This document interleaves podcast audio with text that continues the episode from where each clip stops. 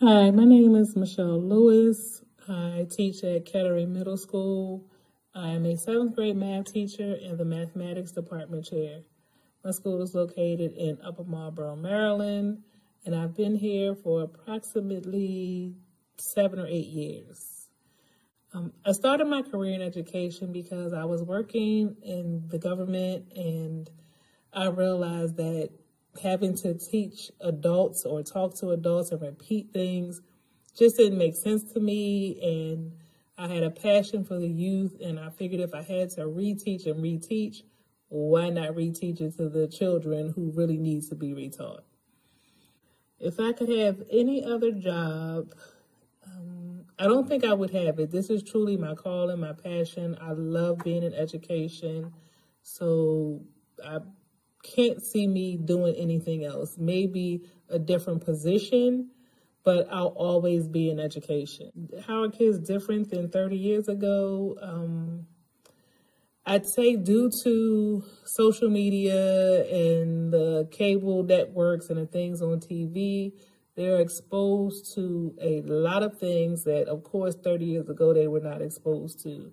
So the behaviors are a little different. Um, the government has made it as such that because you can't discipline or do certain things, the children are kind of feeling like they're in charge. So that's the biggest difference for me from 30 years ago.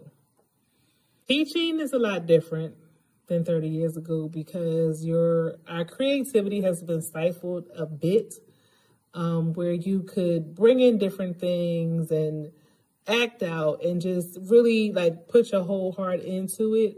Um, now it's more structured and scripted and kind of telling you what to do, how to do it, what page to be on on a certain date, what chapter. So that's the the biggest difference I see now than 30 years ago.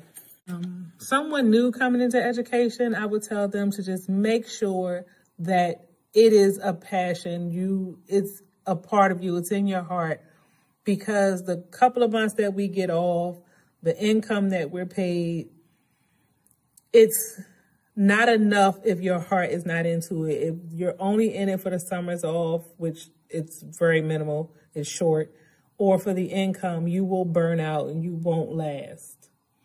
And the last thing um, one thing I would change to help kids learn better is to really incorporate tech, excuse me, technology in the classroom. Years ago, it was more of the sage on the stage where the teacher just lectured and talked and talked and talked, and the kids listened and took notes. Now I feel like you need to, the students need to take ownership of their learning. They need to be a part of the teaching process. Um, and I feel like sometimes students learn better from one another. So you may say it and they just don't get it.